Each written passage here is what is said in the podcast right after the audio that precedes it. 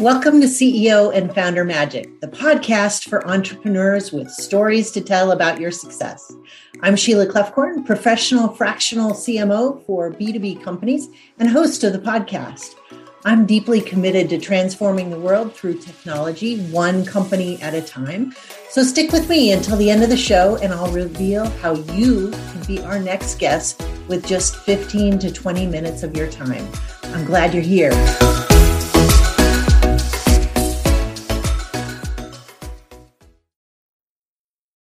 Hi, and welcome back to the CEO and Founder Magic podcast. I'm excited to have Gordon Rapkin with me today. Gordon is the CEO of Zift Solutions, found at ziftsolutions.com. So, Gordon, introduce yourself. Tell us a little bit about you and Zift Solutions. Thank you, Sheila. I'm happy to be here. I uh, my background is uh, this is my fifth CEO stint in a PE or venture capital backed company. Um, I don't think I ever would have said this would be my career. Uh, I think my mother said you can't keep a job, but it's it's really been a, a, a really interesting life journey so far of coming into companies that are already in existence. Someone else was the founder, and um, you know they just sort of need something different. They need a boost. They need a change. They need a strategy, and and that's where I end up getting uh, recruited in to join them. Um, so Zift Solutions, I've been here for about six years, and um, it's been great. It's been really fun. Uh, as far and as been Solutions, in the same industry for all five of those roles? No, completely different. Uh, all, all, technology, except the very, the very last one, was a technology company, but we had it's the first and only time that I was at a company that owned a forklift. Um, so we, we had um, we had it was in the records management, data uh, document management space, and we had very large document centers where people would send us boxes full of paper and we would store them forever. Um, and we managed to graft technology onto that. And so that's I got brought in because of the technology component, but it was kind of fun being in a company that owned a forklift. Uh, actually, lots of them. Um, but no, the rest of them have all been completely different kinds of industries and um, all technology related, mostly on the the business application side of things, although one of them was in uh, data security, so a little bit different. A little bit related, yeah. That's yeah. great. So uh, tell Zift me about Solutions, Zift Solutions. Yeah. Yeah, Zift Solutions is a uh, it's a really cool company. I, I think the best way to frame what Zift Solutions does is to kind of give a little background. So all of global commerce, everything, all transactions, everything, global commerce, 75% of it goes through channels of distribution. Mm-hmm. Uh, I, I can't validate that, but that's what everybody says, and I believe them. So that's trillions of dollars of, of commerce moving Certainly through. For large enterprises, that's true. And you know, all the way down to the small guys who are part of the channel. You know, the, mm-hmm. the last mile, the last inch that gets it to a consumer. And so when you think about that, 75% of all commerce is, is indirect, it's, ch- it's channel. Um, what we do is we are building effectively the operating system for those channels. So a company will adopt our platform to run their channel. So mm-hmm. the exciting part about Zift Solutions is the the opportunity is infinite. You know, 75% of global commerce. It's everybody. Um, and and most of the analysts talk about uh, if you run a channel, if you have a channel business, you have channel partners or referral partners or affiliate partners, you kind of have to do all the same stuff. And it doesn't matter what your business is. If you you could be a manufacturer, you could be a software company, you could be anything you still have to do the same stuff. You have to have a, a, web portal for the partners to go to. They have to be able to get taught how to sell your stuff. They need to register leads. They have to have sales opportunities. Then you need analytics to know what's going on. So everybody and anybody needs the same foundational components, and that's what we do. And so it's a, you know, it's sort of an infinite runway ahead of us. And um, you know, we've had we've had a lot of really good success with it. Oh, that's great and so important. You know, it, it, COVID really taught us that the supply chain and making sure those channels work is so important because we saw a lot of disruptions with it. Um, so your company provides a, a, software platform to help facilitate that, right? W- what else does it provide? Well, it's it's um, it's the home base for a channel partner. So if you're a a reseller for someone or you're a you know a, a, service provider for somebody and you want to communicate with the with the supplier that you're working with you're going to go to a website that website will probably be our technology running the website. And when you go there, you want to see whatever's relevant for you. And you don't want to like if you the great example everybody uses is if you if you service healthcare facilities of less than 20 people in upstate New York, you really don't care about documents being in German or Chinese or you know being told about things that will support a large scale hospital.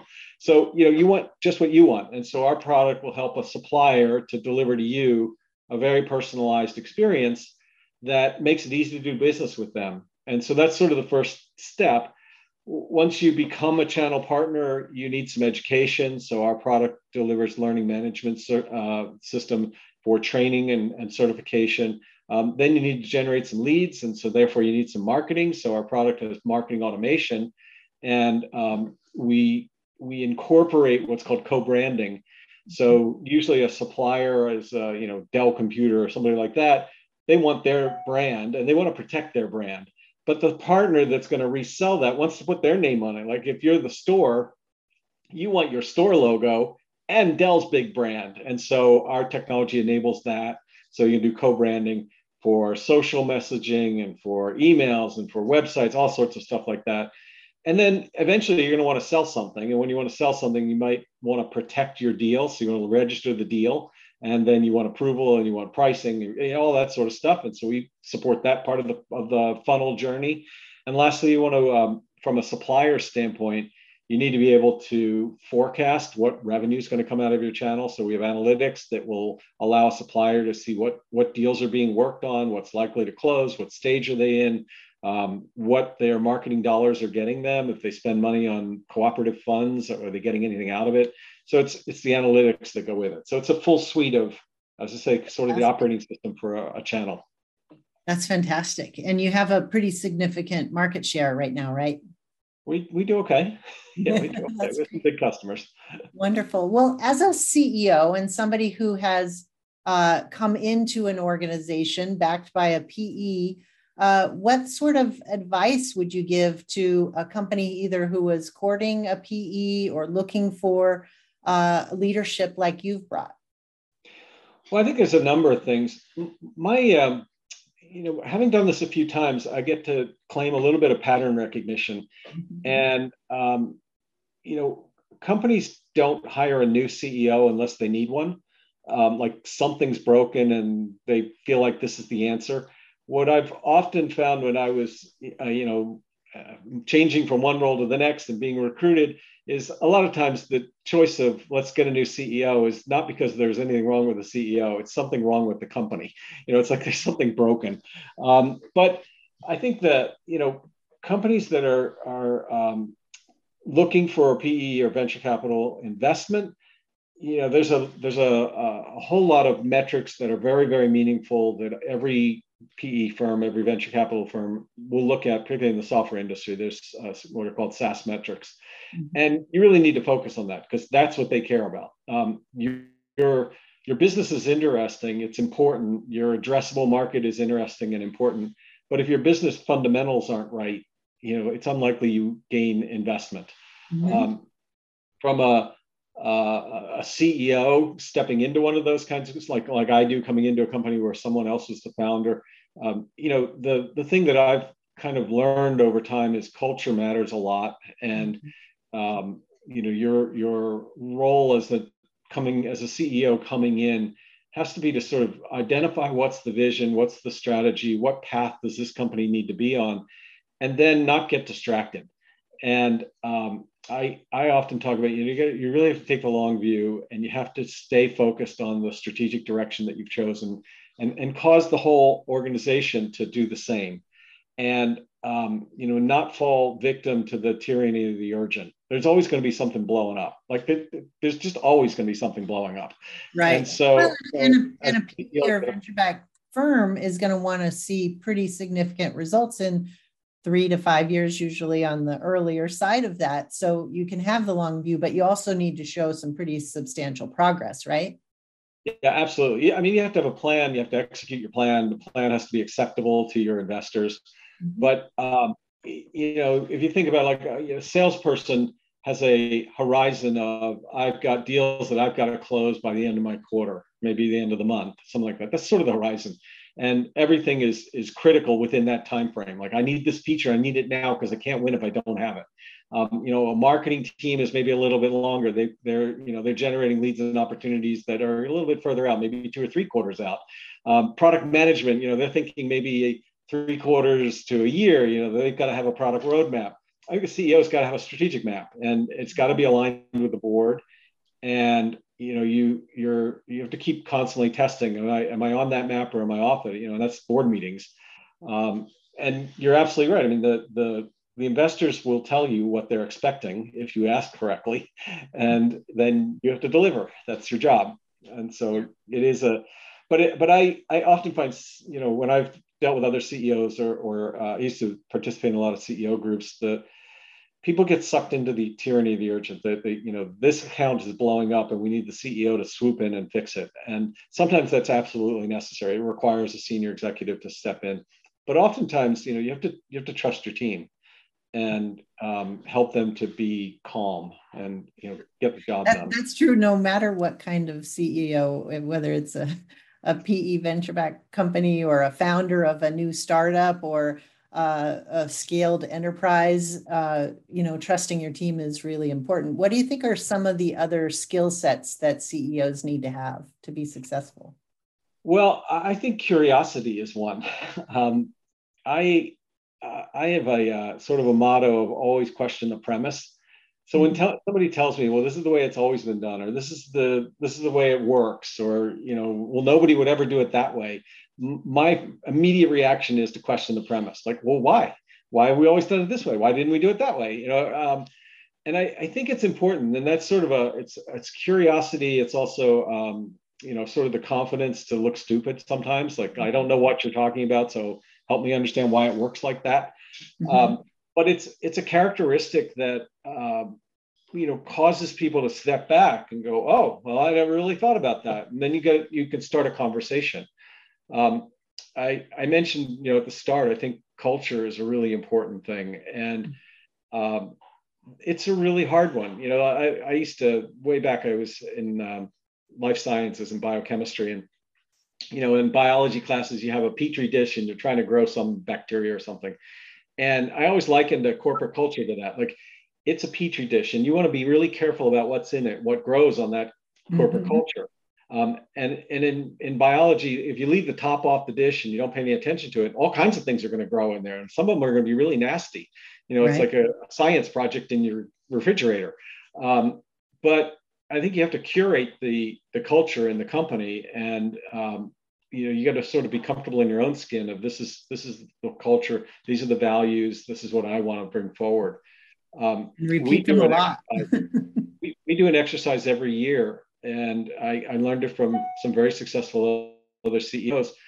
And the exercise is we print a book and we bind it, uh, a little spiral binding thing, and in it we say what's our uh, what's our vision, what's our mission, what are our core values, why do people buy from us, uh, what are we going to do this year, what are our goals and objectives this year, and what are our financial goals this year, and then we hand it to every single employee, and awesome. we hand it to all of our board members. Mm-hmm. And we say, we, we, you know, in a digital age, we're a digital company. We print this and we do it because you can't change paper. Like that's it. It's right? printed. It's done. um, and it guides us through the year, but it also is a, is a cultural thing. Every new employee gets it. And I usually meet with most new employees and walk them through it. So they, this is our culture. This is who we are. This is our values and et cetera. And, and I just think it's a, it's an important element that is easy to overlook uh, particularly when you're sort of in the crisis mode, um, which mm-hmm. oftentimes, mm-hmm. you know, in an early stage company, you're in some kind of crisis. Something's always, as I say, blowing up. Sure, but having all of that written down not only gets everybody on the same page, but it helps probably helps you make better decisions because you've got something to go back to, right? Exactly. I, I keep it on my desk uh-huh. every day. Um, mm-hmm. I, I, have this year's and last year's, always handy. Um, it, it is something that you know you flip back and go, well, "Were these our goals?" Um, we review them at every meeting. Oh, these were the mm-hmm. goals. Mm-hmm. This is what we said we were going to do. Um, that repetition I, it, is so important. I love the cover of that that said, "This is the way."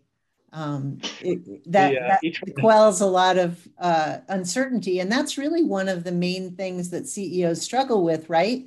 when you come in and there's a lot of uncertainty around you and the future of the company and those kinds of things. It sounds like you do a lot for the culture to help reduce that uncertainty and get everybody moving in the same direction.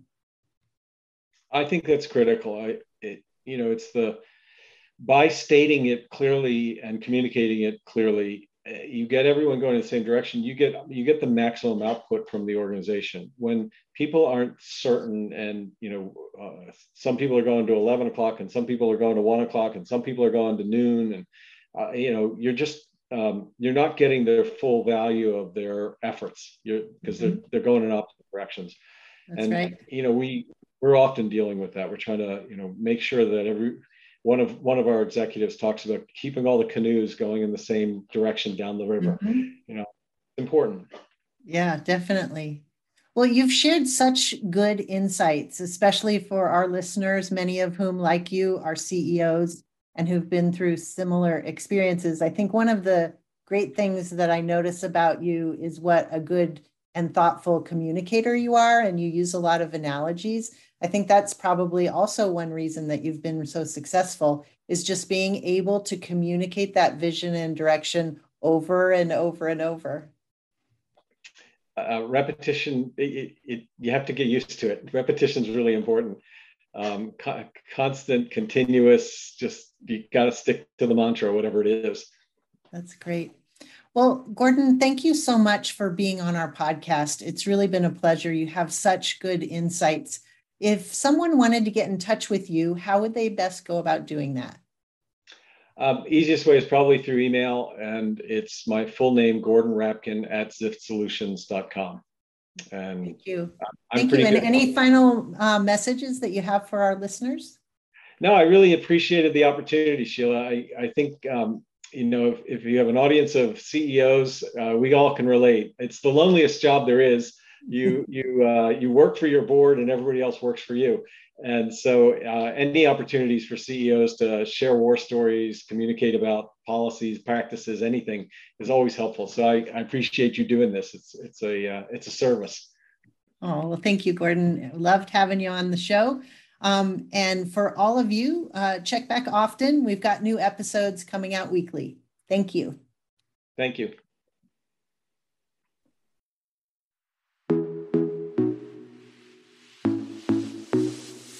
Thank you for listening to CEO and Founder Magic, the podcast for entrepreneurs with stories to tell about your success. If you felt like this podcast interview captured your story, would you share it on social media? It's easy. Just do a quick screenshot with your phone and text it to a friend or post it on your social accounts. Be sure to use hashtag CEO Founder Magic and tag anyone you think would be a great guest. I love to see your posts and guest suggestions. We're regularly putting out new episodes and content, so to be sure you don't miss any episodes, please subscribe and we'll be excited to have you listen.